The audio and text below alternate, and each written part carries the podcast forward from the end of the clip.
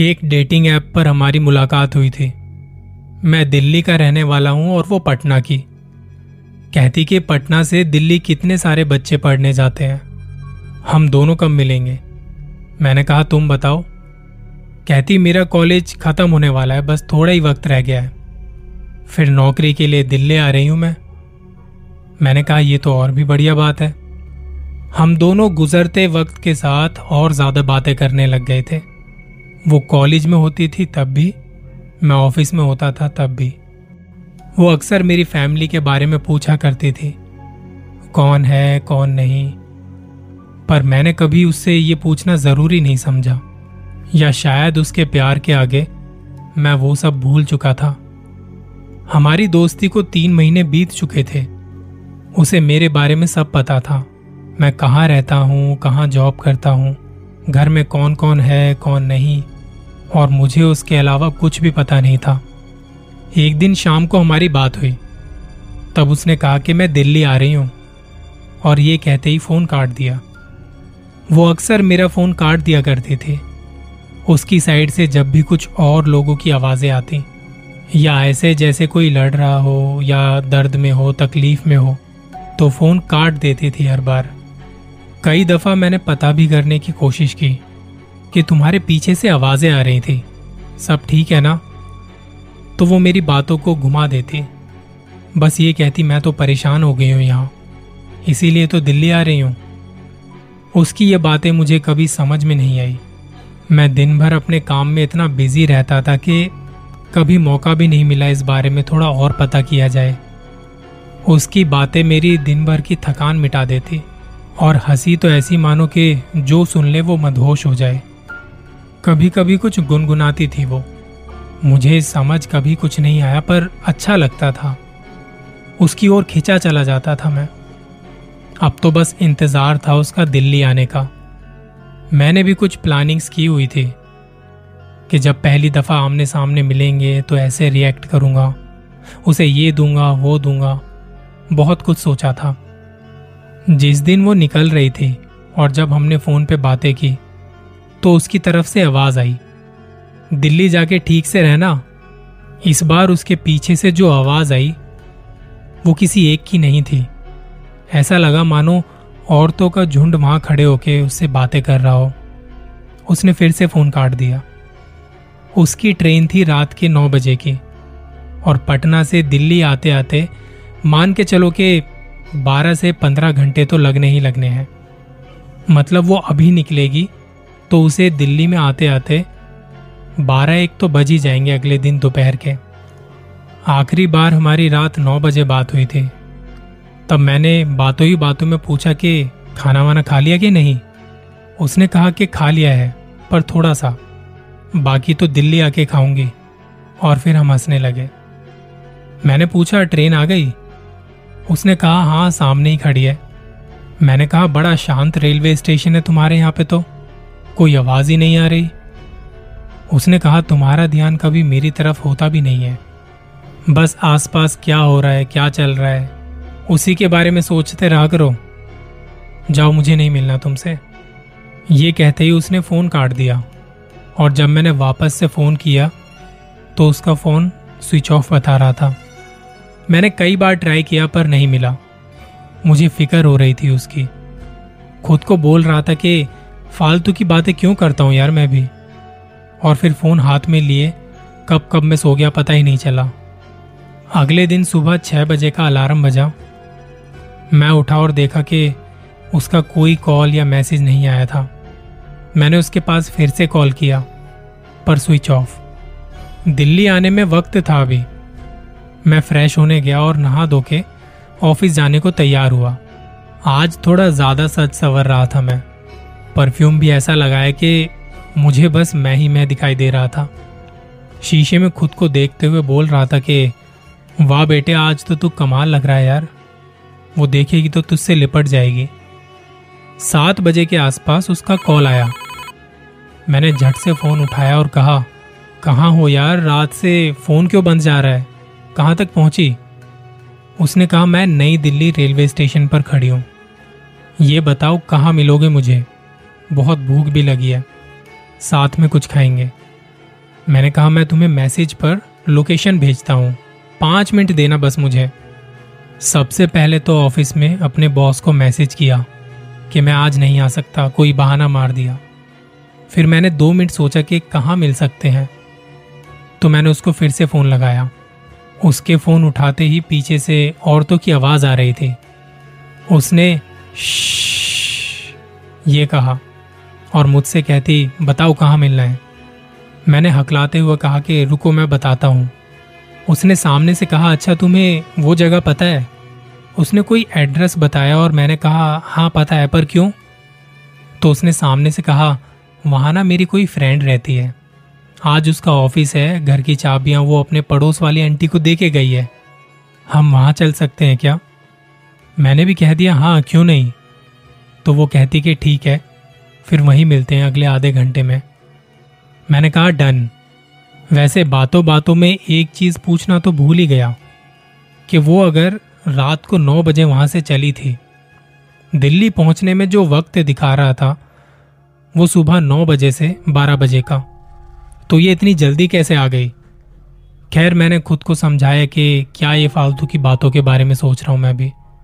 मैंने cab book की, जो लोकेशन उसने बताई थी वहाँ के लिए निकल पड़ा। बीच रास्ते में बॉस का मैसेज भी आ गया। Take care. मुझे थोड़ा सही लगा कि चलो, ऑफ़िस की बला तो आज टली। अब इस साइड से तो मेरा ध्यान हट चुका था कि आज मैं और वो बस पूरा दिन साथ में है। कैब ड्राइवर पूछ रहा था, भाई साहब, ये जिस जगह जा रहे हैं हम, आपको वहाँ के बारे में पता है कुछ? मैंने उसे दिखाने के लिए बोल दिया कि हाँ मेरे रिलेटिव रहते हैं वहाँ। तो वो कहता कि हमने तो इस जगह के बारे में बहुत कुछ सुना है कि यहाँ पे बहुत ही कम लोग आते हैं। मैंने कहा, भाई साहब, वो जगह ही ऐसी है। मैं भी अपने रिलेटिव को कहता हूँ, कहीं और जगह ढूंढ के वहाँ पे रह लो यार।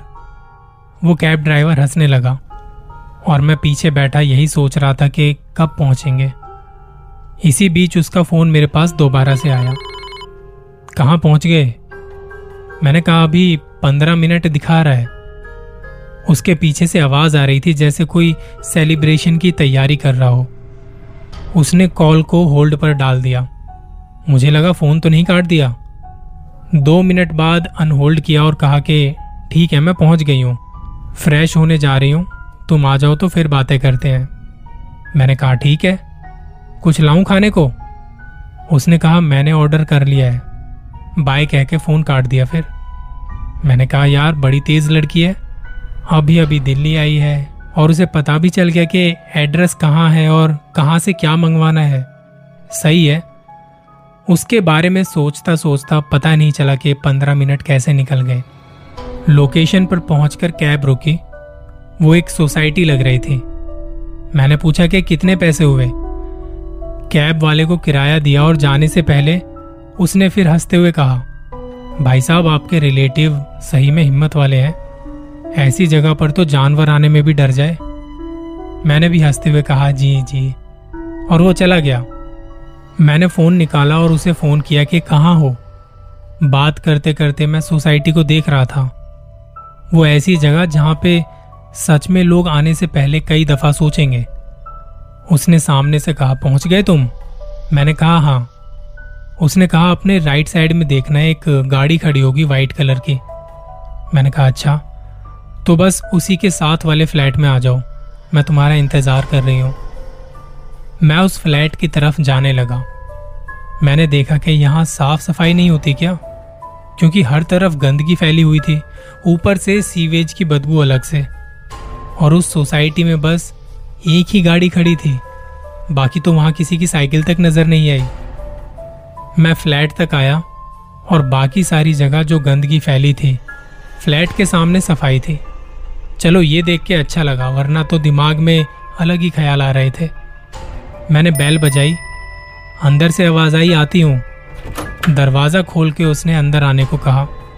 जब मैंने उसे देखा तो वो बला की खूबसूरत लग रही थी। उसने मुझसे दो तीन बार पूछा, पानी लोगे? पर मैं खो चुका था उसको देख। उसने मुझे एक गिलास पानी लाके दिया। पानी पीते पीते मैं उससे पूछ रहा था कि, कैसा रहा सफ़र? तो वो कहती, थका देने वाला। मैंने कहा, तुम्हारे बैग वगैरह कहाँ हैं? कहती के, अंदर रखे हैं। हम दोनों एक दूसरे के साथ बैठ के बस बातें किए जा रहे थे। मेरी आँखें अचानक से बंद हो रही थी और फिर उसकी आवाज़ भी मुझे थोड़ी अजीब और बदली बदली से लगने लगी। मेरा सिर भारी हो रहा था। मैं सोफे पर गिर पड़ा। मुझे कुछ होश नहीं था कि क्या हो रहा है मेरे साथ में। कितनी देर तक मैं सोता रहा, कोई आइडिया नहीं। जब मुझे थोड़ा थोड़ा होश आया तो कुछ आवाज़ें सुनाई दे रही थी। ऐसा लग रहा था जैसे कुछ बर्तन बज रहे थे, खाने की तैयारी हो रही है। मैंने जब आँखें खोली तो मेरे हाथ पैर बंधे हुए थे। मुँह पर कपड़ा बांधा हुआ था ताकि मैं चिल्ला ना सकूँ। किचन से बाहर आते ही उसने कहा, अरे, उठ गए? सुबह जब मैंने देखी थी तो बला की खूबसूरत लग रही थी। अब उसका कोई और ही रूप देख रहा था मैं। उसके साथ छह सात औरतें और थी। एक बड़े से बर्तन में कुछ बनाने की तैयारी चल रही थी। वो सारी आपस में बातें कर रही थी कि मैं कल रात से भूखी हूँ और बस इसी का इंतज़ार था। मेरी गर्लफ्रेंड मेरी तरफ़ देख के हंसने लगी। तुम्हें पता है सब तुम्हारा इंतज़ार कर रहे थे। और ये कहते कहते उसकी बॉडी की जो शेप थी, वो अपने आप बदल गई। वो भयानक सी नज़र आ रही थी। इतनी कि उसे देखते ही उल्टी आ जाए। इतने में एक औरत बड़ा सा चाकू लेके मेरी तरफ़ आई और मेरे पैर पर दे मारा। मेरे घुटनों से मांस का टुकड़ा लटक रहा था। मैं दर्द से तड़प रहा था। उनमें से दो औरतें आपस में लड़ने लगी कि मुझे इसकी दूसरी टांग चाहिए। उन सभी का रूप ऐसा मानो कोई डायन या चुड़ैल।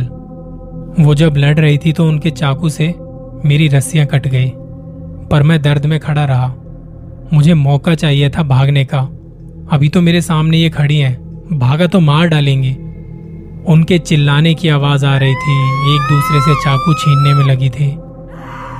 इसी छीना झपटी का फ़ायदा उठा के मैं एकदम से बाहर की तरफ़ भागा, लड़खड़ाते हुए। जब दरवाज़ा खुला और उन्हें आवाज़ आई, वो सारी मुझ पे एकदम से झपटने को हुई। मैंने बाहर से दरवाज़ा लगा दिया और लड़खड़ाते हुए उस सोसाइटी के बाहर निकला। मेरे पैर से खून बहुत ज़्यादा बह चुका था। मेन रोड तक आते आते मुझसे खड़ा भी नहीं हुआ गया। एक रिक्शे वाला वहाँ से गुजर रहा था। मैंने उससे मदद मांगी। उसके बाद मुझे कुछ भी याद नहीं। दो दिन बाद जब होश आया तो मेरे सामने कुछ डॉक्टर्स और पुलिस वाले खड़े थे। थोड़ी देर में वो रिक्शे वाला भी वहाँ पहुँच गया। हॉस्पिटल वालों ने रिक्शे वाले का नंबर ले लिया था। सबको लग रहा था कि उसके रिक्शे से टक्कर हो गई है और उसी वजह से मेरी ये हालत है। तब मैंने पुलिस वालों को अपना बयान दिया। जो भी मेरे साथ हुआ था, सब बताया। घर वाले भी मौजूद थे, वो रो रहे थे।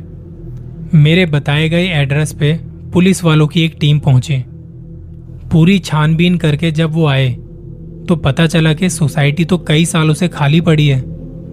यहाँ कुछ औरतें रहती थी जो काला जादू करती थी और जानवरों की बलि चढ़ाती थी। उनके डर से ये पूरी सोसाइटी लोगों ने खाली कर दी। वहाँ कोई नहीं रहता। और जिस फ्लैट में मेरे साथ ये सब हुआ था, उस फ्लैट में उन्हें कोई नहीं मिला। बस कुछ बड़े बड़े बर्तन थे और मांस काटने के लिए बड़े बड़े चाकू। मैंने पुलिस वालों को वो नंबर दिया जिस पर मैंने कॉल की थी, जिस पर हमारी बात होती थी। उस नंबर की जब डिटेल निकाली गई तो पता चला कि ये एक लड़की का नंबर है, और ये लड़की सात साल पहले मर चुकी है। उसकी मौत आज भी एक राज बनी हुई है।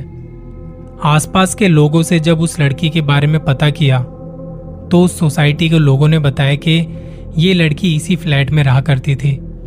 एक तरह से उनकी नौकरानी थी। इससे ज़्यादा तो किसी के पास कोई इन्फॉर्मेशन नहीं। तीन महीने से ज़्यादा का वक्त लगा मुझे ठीक होने में। काम पर जाना शुरू किया और फिर एक दिन ऐसे ही बैठा था एक कैफ़े में। मेरे पीछे वाले टेबल पर कोई लड़का बैठा था और वो किसी से बातें कर रहा था, जैसे हमारी बातें होती थी। ये बताओ हम कब मिल रहे हैं और पटना से दिल्ली कब आ रही हो?